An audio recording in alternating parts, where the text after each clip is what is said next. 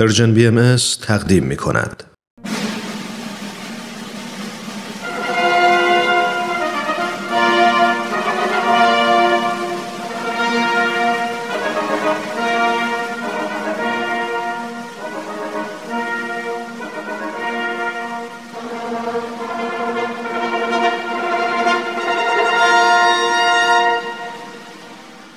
تاریخ به روایت مورخ جناب نبیل دیشب از این گفتین که حضرت باب و جناب قدوس از سفر حج به بوشهر برگشتند و حضرت باب از جناب قدوس برای همیشه خدافزی کردند. بله فرمودند که در این عالم دیگر یکدیگر را نخواهیم دید. شهادت جناب قدوس و خودشان را نیز پیش بینی کردند. نمی‌دونم چرا این خدافزی انقدر منو غمگین می‌کنه. جناب قدوس به شیراز وارد شدند. و به خونه دایی حضرت باب رفتن و باهاشون صحبت کردن و ایشون ایمان آوردن. اسم دایشون هم حاجی سید علی بود. تا اینجاشو دیشب گفتیم. بله جناب حاجی سید علی پس از ایمان زندگی خودشان را به خدمت به آین حضرت باب اختصاص دادند. همیشه از حضرت باب حمایت و از امر ایشان دفاع می کردند و از هیچ چیز و هیچ کس ترس و حراسی به دل راه نمی دادند. به مسائل مادی اهمیت نمی‌دادند و با نهایت انقطاع در تهران همراه با شش نفر دیگر به شهادت رسیدند که به آنها شهدای سبعه تهران می‌گویند. شهدای سبعه یعنی شهدای هفت؟ بله هفت نفر بودند که در تهران یکی پس از دیگری به شهادت رسیدند. داستان خارق العاده جانبازی آنها را به موقع خود برایت خواهم گفت. اما نفر دومی که جناب قدوس در شیراز ملاقات کرد اسم الله الاصدق بود. این لقب همان ملا صادق مقدس خراسانی است که به واسطه ملا حسین بشرویی در اصفهان ایمان آورده و برای زیارت حضرت باب با لباس درویشی و پای پیاده به شیراز آمده بود. جناب قدوس رساله خسائل سبعه را به ملا صادق داده و گفت امر مبارک این است که اوامری که در این رساله آمده است را به مورد اجرا بگذاری. یکی از احکام آن رساله این بود که مؤمنین بایستی عبارت اشهد ان علی قبل نبیل باب بقیت الله را به از آن نماز جمعه اضافه کنند. این یعنی چی؟ نبیل که یعنی محمد. یعنی شهادت می دهم که علی قبل محمد یعنی علی محمد دریست به سوی بقیت الله حالا حتما می خواهید معنی بقیت الله را بدانید. دقیقا. بقیت الله یعنی موعود شیعه. حضرت باب این اصطلاح را هم درباره حضرت بهاءالله و هم درباره خودشان به کار بردهاند. ولی فکر می کنم اینجا منظور همون حضرت بهاءالله باشه. چون ایشون به ظهور حضرت بهاءالله بشارت می‌دادن پس دری هستن به سوی ایشون. اما تغییر دادن اذان و اضافه کردن یه جمله بهش کار خطرناکی نبوده؟ بله بسیار هم خطرناک بود. اما لازم بود این کار صورت بگیرد تا دیانت بابی علنا اعلام شود و مردم از ظهور حضرت باب آگاه گردند. یعنی ملا صادق مقدس خراسانی واقعا این کارو کرد؟ بله اطاعت کرد. با آنکه به خوبی عواقب آن را می‌دانست. ملا صادق در آن زمان منبر داشت یعنی بالای منبر می‌رفت و مردم را وعظ و نصیحت می‌کرد. وقتی از این دستور حضرت باب آگاه شد بدون کوچکترین تردیدی به اجرای آن پرداخت و در مسجد نو که امام جماعت آن بود از آن را با اضافه کردن همین جمله گفت. مردم چیکار کردند مردم همه متحیر و سراسیمه شدند. سر و صدا بلند شد. علمایی که در صف اول نماز جماعت بودند و به پرهیزگاری و تقوا معروف و مشهور به فریاد و فقان درآمدند و با آه و ناله می گفتند وای ما زنده باشیم و ببینیم که این مرد در مقابل چشم ما پرچم کفر را برافراشته بگیرید این کافر را که دشمن دین و خداست اینکه در دین الهی بدعت می‌گذارد. بگیرید این مرد را که اینگونه اساس اسلام را خراب می کند بابیت مقامی نیست که هر کسی بتواند ادعا کند. به نظر من حرکت ملا صادق خیلی ناگهانی بوده. اما واکنش علمام خیلی عجیب و غریب و غیر منطقی بوده. اصلا از ملا صادق نمی‌پرسن چی گفتی و چرا گفتی. فقط داد و هوار می‌کنن. بله بابیت ادعایی نیست که هر کسی بکنه. پس وقتی همچین ادعایی می‌کنه ببینین کیه و چی میگه. نه اینکه داد و قال را بندازین. متاسفانه آنچه در میان آن نبود حقیقت جویی و انصاف بود.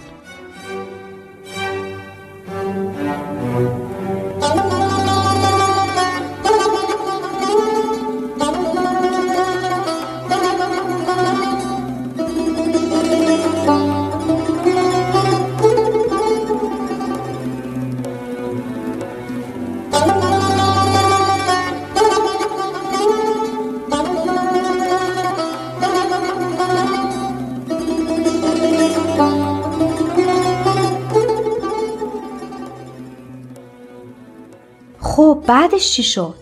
فریاد و فقان علما تمام شهر را مسترب و پریشان کرد و امنیت و آسایش از بین رفت حاکم فارس حسین خان آجودان باشی که اهل ایروان بود و در آن روزها به صاحب اختیار شهرت داشت از این همه سر و صدا تعجب کرد و علت را پرسید گفتند سید باب به تازگی از حج کعبه و زیارت مدینه برگشته و به بوشهر وارد شده و یکی از شاگردان خود را به شیراز فرستاده تا احکام او را منتشر کند.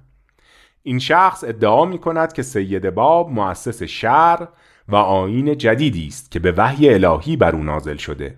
منظورشون جناب قدوس بوده؟ بله به حسین خان گفتند حالا ملا صادق خراسانی پیرو این دین شده و بدون هیچ ترس و واهمه ای مردم را به دین باب دعوت می کند. و پیروی از او را از واجبات اولیه می شمارد. حسین خان که این سخنان را شنید دستور داد جناب قدوس و ملا صادق مقدس را دستگیر کنند و به دارالحکومه که اطلاع ندارم شما به آنچه می‌گویید بیاورند. فکر کنم یه چیزی بوده شبیه استانداری امروزی. به هر حال طبق دستور حسین خان هر دو را دستگیر کردند و نزد او بردند. کتاب قیوم الاسما که از آثار حضرت باب است را هم به حسین خان دادند. ملا صادق بعضی از قسمتهای آن را در میان مسجد به صدای بلند برای مردم خوانده بود. حسین خان رو به ملا صادق مقدس کرد که سن بیشتری داشت و توجهی به جناب قدوس که جوانتر بود و لباس مرتب و منظمی هم به تن نداشت نکرد. به قول معلممون زهی خیال باطل. بله چشم ظاهربین حسین خان قدرت دیدن عظمت و بزرگواری جناب قدوس را نداشت باری حسین خان به ملا صادق مقدس گفت آیا اول این کتاب را خانده ای که چگونه سید باب به ملوک و سلاطین و شاهزادگان خطاب می کند که دست از سلطنت بردارند و به اطاعت او بشتابند؟ آیا خانده ای که به صدر اعظم ایران خطاب کرده و می‌گوید ای وزیر پادشاه از خدا بترس. دست از ریاست بردار. زیرا وارثین حکومت ارز ماییم. آیا این حرفها را خانده ای؟ اگر این حرفها راست باشد محمد شاه باید دست از تاج و تخت بردارد و به درگاه سید باب بشتابد. و من هم که حاکم شیراز هستم و محمد شاه مرا به حکومت فارس منصوب ساخته باید دست از حکومت بردارم و از این جاه و جلال صرف نظر کنم. ملا صادق فرمود اگر درستی ادعای صاحب این گفتار مسلم شود و با دلایل محکم ثابت گردد که از طرف خداست که در این صورت هرچه می‌گوید درست است. همه باید اطاعت کنند زیرا کلام او کلام الهی است. وقتی کلام الهی شد خواه محمد شاه باشد خواه وزیر محمد شاه. همه باید اطاعت کنند. حسین خان از این جواب عصبانی شد و به ملا صادق ناسزا و دشنام گفت و به معموران خود دستور داد تا لباس مقدس را بیرون آورده و هزار تازیانه به او بزنند هزار تا شلاق؟ آخه چرا؟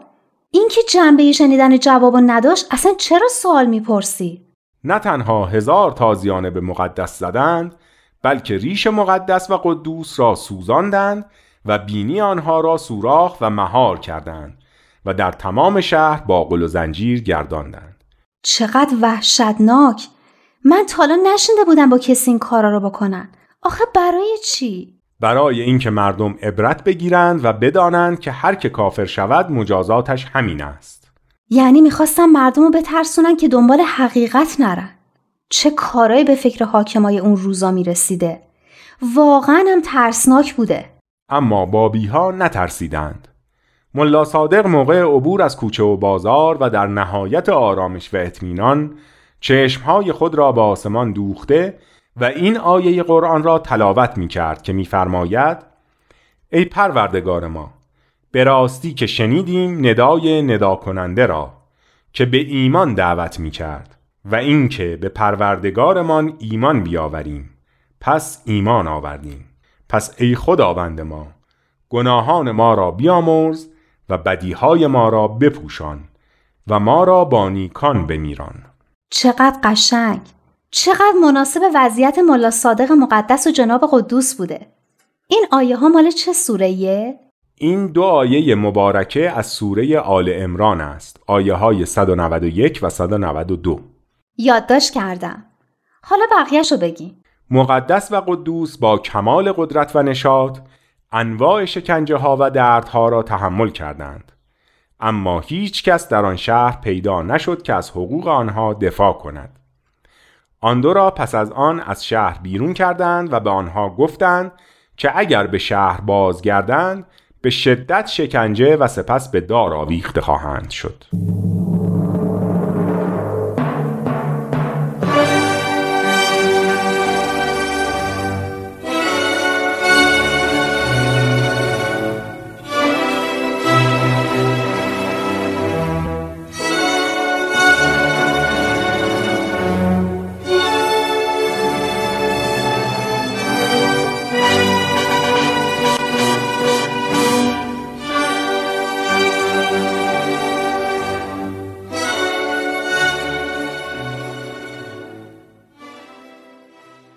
دو نفر اولین کسانی بودند که در ایران در راه امر جدید عذابها و بلاهای شدید تحمل کردند و گوی سبقت را از همگان رو بودند.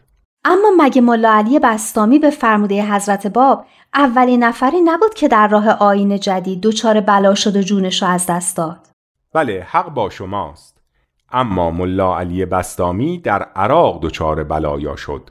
ملا صادق مقدس و جناب قدوس اولین کسانی بودند که در ایران دچار بلا شدند. آها راست میگی. یکی از کسانی که در آن روز شاهد این وقایع بود و به امر حضرت باب هم ایمان نداشت بعدها اینطور تعریف کرد که من وقتی مقدس را تازیانه می‌زدند آنجا بودم. چندین مرتبه معمورانی که او را تازیانه می‌زدند خسته شدند و جای خود را به معموران دیگر دادند. خون از شانه های مقدس جاری شده بود.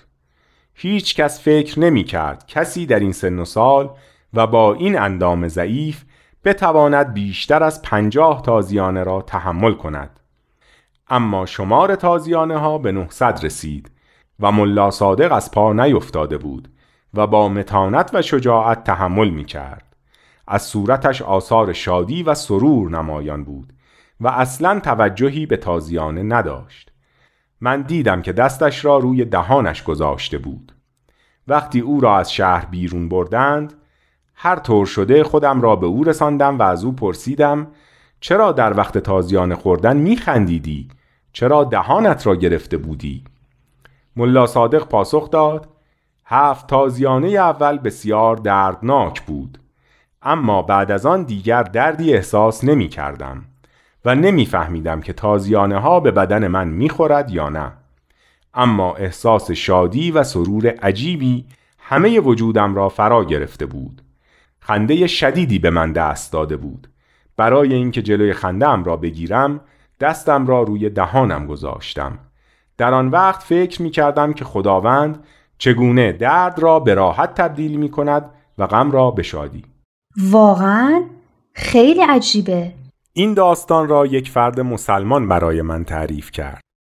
چند سال بعد که ملا صادق مقدس را دیدم داستانی که این مرد برایم تعریف کرده بود را برای او گفتم. همه را تصدیق کرد. خیلی عجیبه. اما یه جورایی هم عجیب نیست. کسی که به خاطر محبوبش از همه چی گذشته باشه و مثل ملا صادق و جناب قدوس آماده هر درد و بلایی شده باشه شاید یه جورایی از دردی که به خاطر محبوبش می‌کشه لذت هم می‌بره.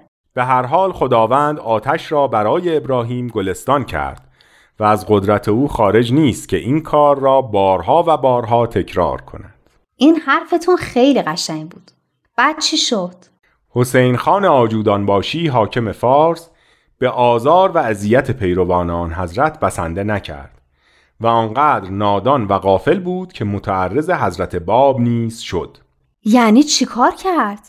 او گروهی از سواران ویژه خود را فرستاد و دستور اکید داد که هر کجا سید باب را پیدا کردند دستگیر کنند و با قل و زنجیر به دارالحکومه فارس بیاورند. رئیس این معمورین که از مذهب علی اللهی بود اینطور تعریف کرده که ببخشین اما قبل از اینکه ادامه بدین علی اللهی یعنی چی؟ علی اللهی یکی از مذاهب شیعه است که خیلی خلاصه بگوییم پیروان آن احترام خاصی برای حضرت علی قائل هستند. اگر بخواهی می توانیم در یک فرصت مناسب درباره اعتقادات آنها صحبت کنیم. نه همین کافیه. فقط می‌خواستم بدونم یعنی چی.